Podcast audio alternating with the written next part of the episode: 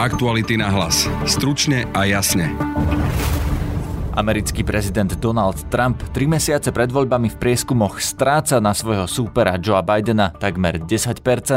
Biden by 10. The Fox News poll of registered voters, Biden by 8. Spojené štáty stále nezvládajú pandémiu a Donald Trump dokonca začal špekulovať, či by uznal výsledok volieb poštou.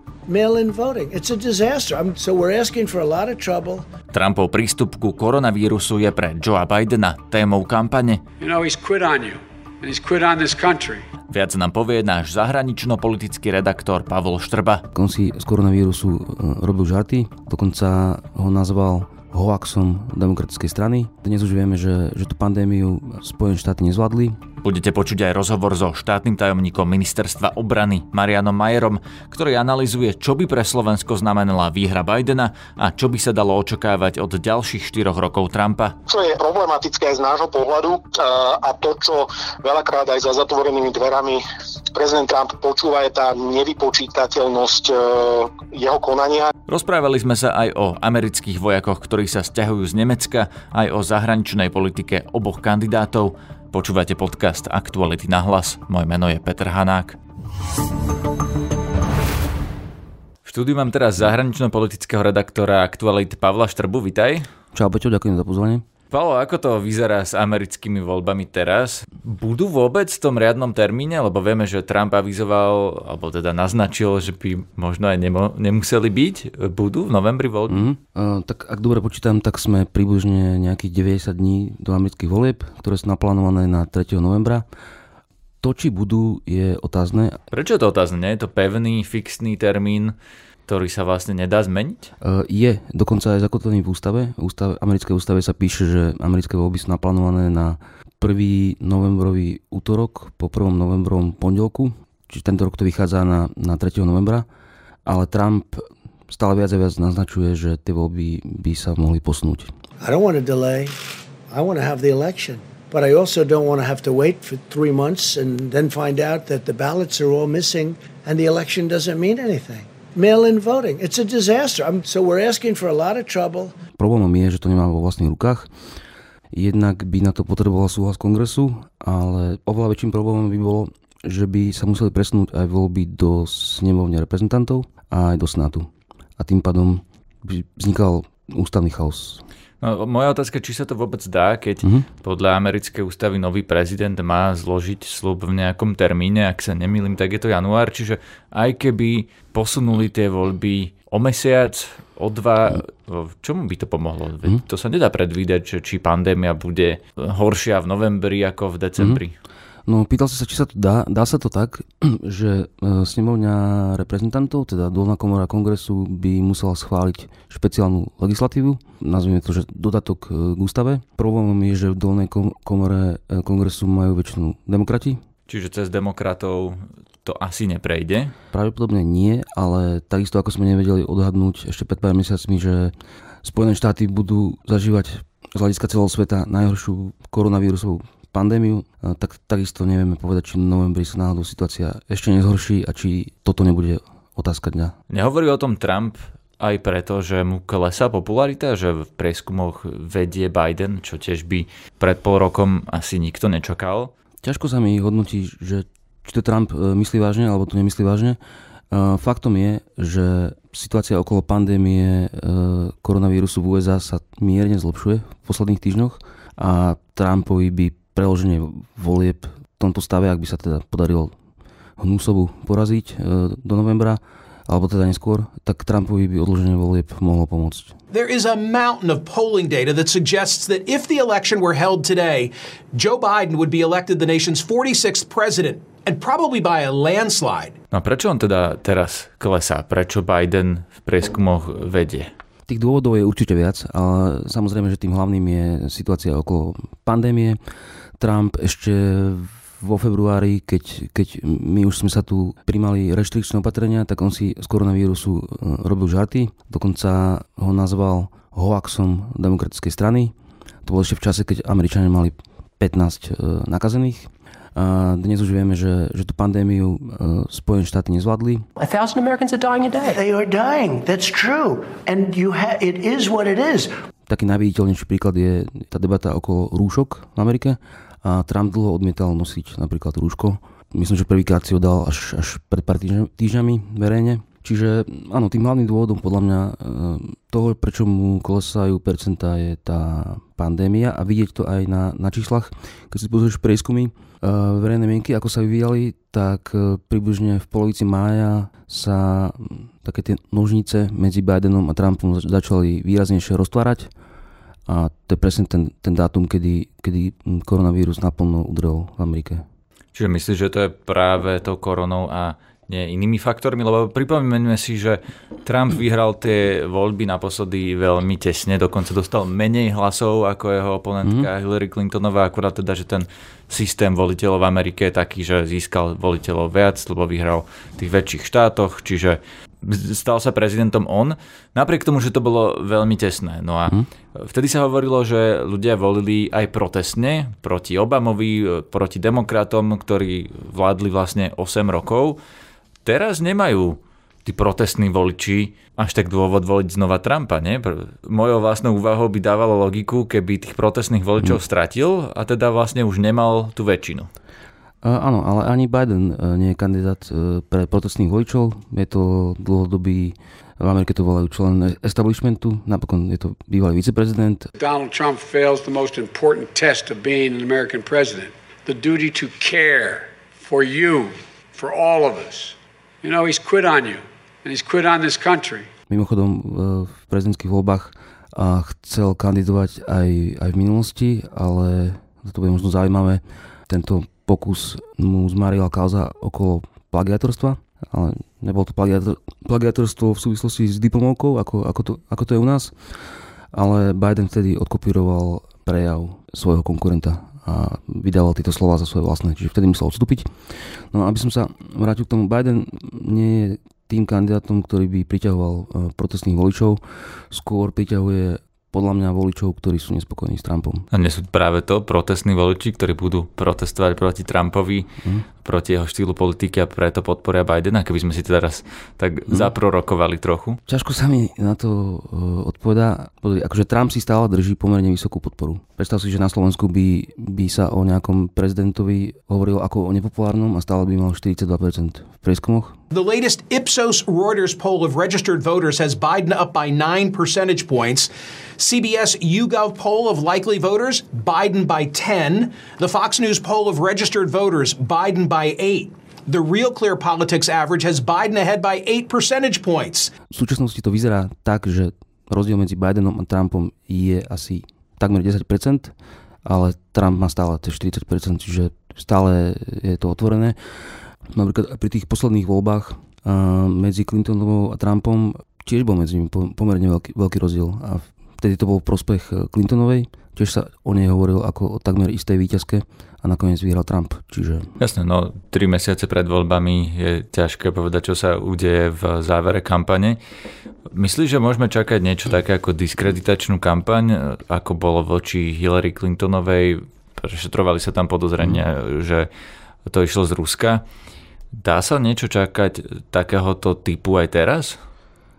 Zatiaľ toho nie, nie sme svetkami, ale sme svetkami také zaujímavé veci. V Amerike sa hovorí veľa o veku súčasných prezidentských kandidátov. Trump má 74, je to najstarší prezident USA v histórii, ale Biden má ešte viac, má 77 rokov. Zaujímavé je, že Trumpovi podporovatelia spustili kampaň voči Bidenovi, kde mu vyčítajú vysoký vek. Trump je iba o 3 roky mladší. To bol náš zahraničiar Pavel Štrba. Díky. Aktuality na hlas. Stručne a jasne. V tejto chvíli mám na telefonickej linke pána Mariana Majera, štátneho tajomníka ministerstva obrany, ktorý bol predtým bezpečnostným analytikom. Dobrý deň. Dobrý deň. Pán Majer, ako sa dá pozerať na americké voľby z pohľadu bezpečnosti Slovenska? Teda ak vyhrá prezident Trump alebo vyhrá jeho oponent Joe Biden, zmení sa tým niečo pre Slovensko? Ja myslím, že nie úplne zásadne, pretože e, v podstate v oboch prípadoch e, obidvaja kandidáti nespochybňujú úlohu e, Severoatlantickej aliancie, ktorá je pre našu bezpečnosť kľúčová a zároveň nespochybňujú ani úlohu Spojených štátov v Európe, respektíve ich prítomnosť. to, v čom je medzi nimi rozdiel, je možno spôsob, akým, tie, akým Spojené štáty by mali k týmto svojim partnerom, či už v rámci NATO alebo na bilaterálnej úrovni pristupovať, kým prezident Trump tlačí tie štáty do, do vlastnej takej, takej nezávislej politiky a zdôrazňuje zodpovednosť každého jednotlivého štátu, preto aj tlačí napríklad na výdavky 2% e, HDP minimálne, tak e, Biden e, v podstate v súlade s tou demokratickou tradíciou aj s tradíciou niekdajšieho prezidenta Obamu vidí ako keby väčší dôraz v tej multilaterálnej spolupráci a v hľadaní takého spoločného konsenzu. A možno väčší tlak v prípade znovu zvolenia prezidenta Trumpa väčší tlak na výšku týchto záväzkov a spôsob ich e, využitia. Hm. Tým asi myslíte, že bude tá väčší tlak na to, aby sme viac investovali do obrany, ak by znovu zvolili Trumpa, ale moja otázka je, že či sa máme pozerať aj na to, že Trump stiahuje vojakov z Európy teraz, najmä z Nemecka, že Trump má priateľskejšie vzťahy s Ruskom. Či je toto zásadná otázka, že ak stiahne Trump vojakov z Európy, či my nebudeme ohrozenejší a či tie nasledujúce 4 roky by pre nás neboli väčší bezpečnostný problém, keď tu bude Trump, ako keby tu bol Biden? Toto je taký paradox, že mnohé vyjadrenia prezidenta Trumpa sú orientované viac na vnútorného e, voliča, alebo teda na toho amerického voliča.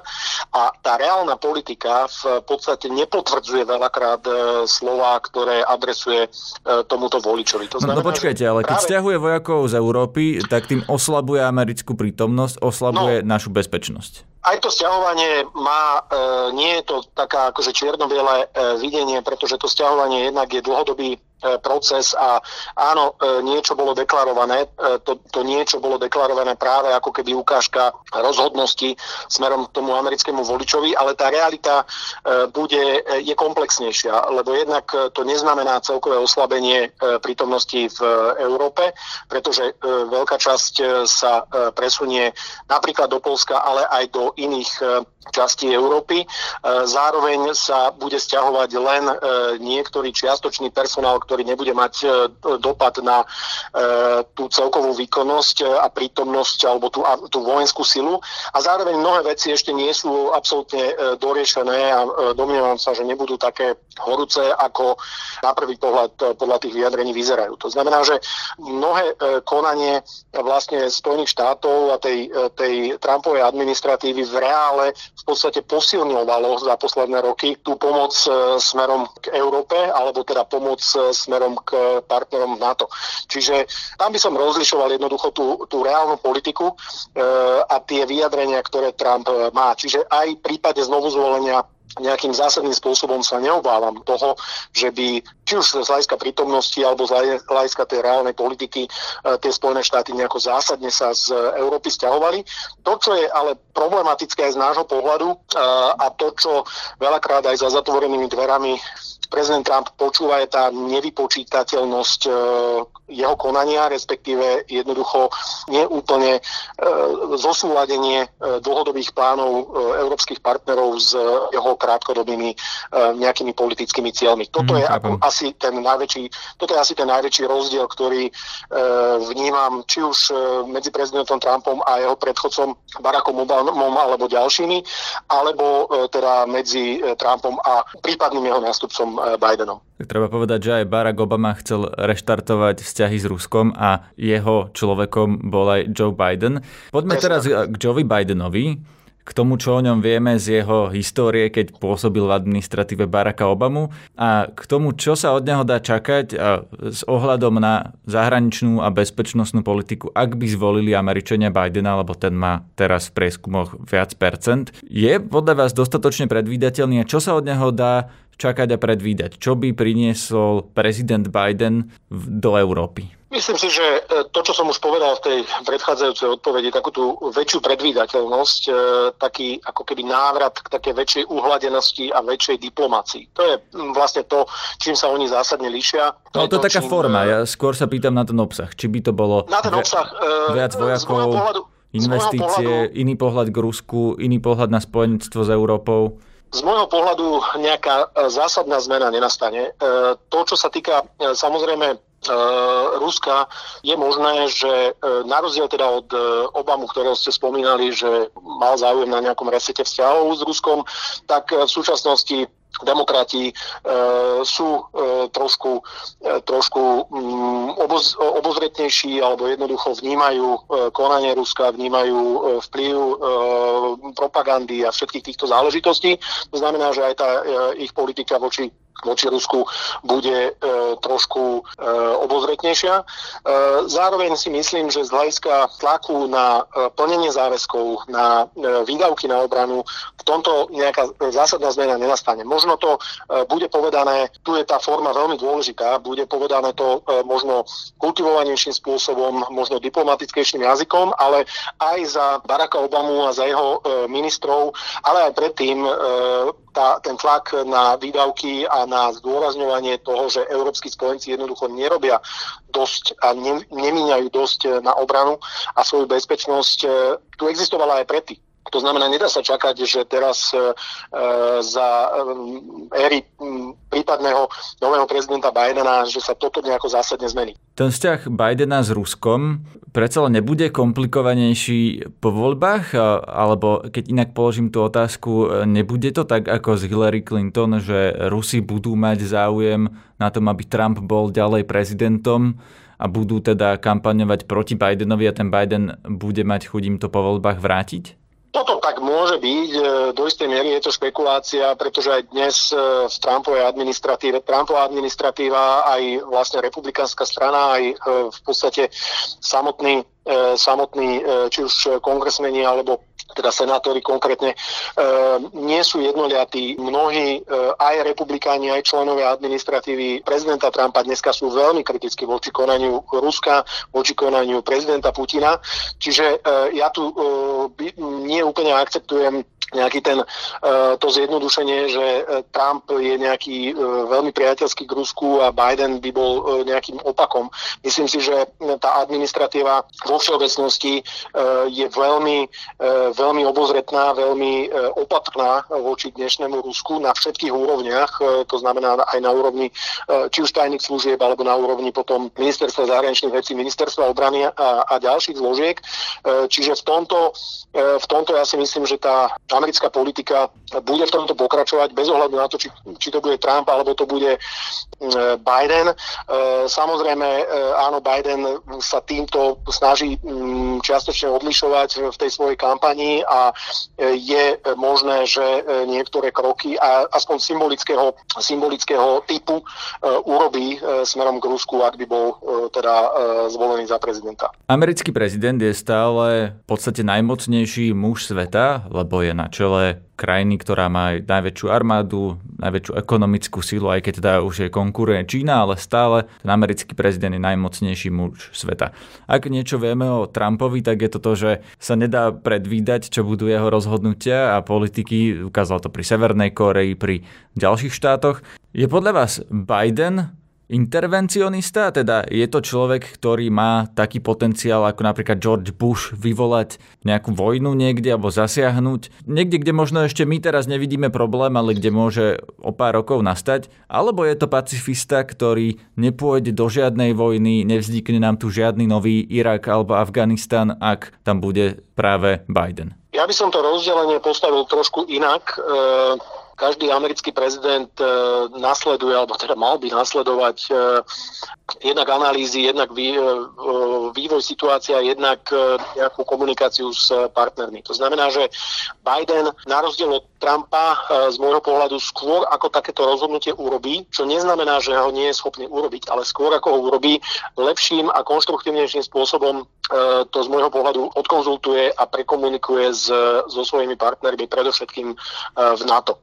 To znamená, že to je ten základný rozdiel medzi týmito dvoma e, politikmi, že kým jeden e, v podstate e, skôr presadzuje posilnenie e, pozície Spojených štátov z hľadiska takého e, unilaterálneho konania, takého samostatného konania a ukázanie, že vlastne my sme dostatočne silní, tak Biden je kandidátom, ktorý E, zo svojej podstaty, z hľadiska svojho, svojho backgroundu, tak e, je väčší prívrženec toho multilaterálnej, tej multilaterálnej spolupráce, čo neznamená, že e, teda nechce, aby USA boli nejakou rozhodujúcou silou, ale tá forma toho, akým spôsobom ju dosiahnuť, je trošku iná. To znamená, že nemyslím si, že Biden nie je schopný urobiť rozhodnutie alebo nebude potenciálne schopný, aj keď veľmi špekulujeme, urobiť takéto rozhodnutie v prípade potreby ale e, bude to rozhodnutie možno mm, dôslednejšie, možno, možno viac odkomunikované s partnermi, ale e, samozrejme to veľmi špekulujeme, lebo to veľmi závisí od e, tej konkrétnej situácie a dneska sa bavíme veľmi hypoteticky a teoreticky. Posledná otázka, obchod a clá. Vieme, že Trump rozvinul také obchodné vojny, aj označil Európu e, v jednom vyhlásení za, ťažko to preložiť, či nepriateľa, alebo konkurenta, alebo súbo, e, soka v, v nejakom ekonomickom súboji. To isté má s Čínou. Bude Biden, alebo bol by Biden priateľskejší v otázkach medzinárodného obchodu voči Európe, alebo aj Číne, ale teda hlavne voči nám? V tomto si myslím, že e, sa líšia dosť výrazne. Ten protekcionistický prí, princíp, ktorý e, Trump presadzuje, je veľmi výrazne, a tým sa vlastne vraciam k, tej prvej otázke alebo odpovedi, je veľmi výrazne orientovaný na, na amerického voliča, e, ktorého takými jednoduchými heslami sa snaží e, získať, hoci e, z hľadiska ekonomického e, ten efekt je veľmi otázny. V tomto si myslím, že e, Biden by bol racionálnejší a e, teda nepristupoval k tomu cez jednoduché heslá, ale e, jednoducho cez skutočne posúdenie tej e, ekonomickej efektivity daného rozhodnutia. Čiže v tomto ohľade si myslím, že spolupráca by bola na tejto ekonomickej úrovni s Bidenovou administratívou o niečo jednoduchšia a bola by, zase sa vraciame k tej slovo, tomu slovu predvídateľnosť, pretože toto je to, čo ekonomika určite potrebuje na namiesto nejakých e, unilaterálnych rozhodnutí, ktoré v konečnom dôsledku nevieme, čo prinesú. To bol štátny tajomník ministerstva obrany Marian Majer. Ďakujem pekne. Počúvajte nás aj zajtra. Na dnešnej relácii spolupracovali Tatiana Škultétiová a Pavol Štrba. Zdraví vás Peter Hanák. Aktuality na hlas. Stručne a jasne.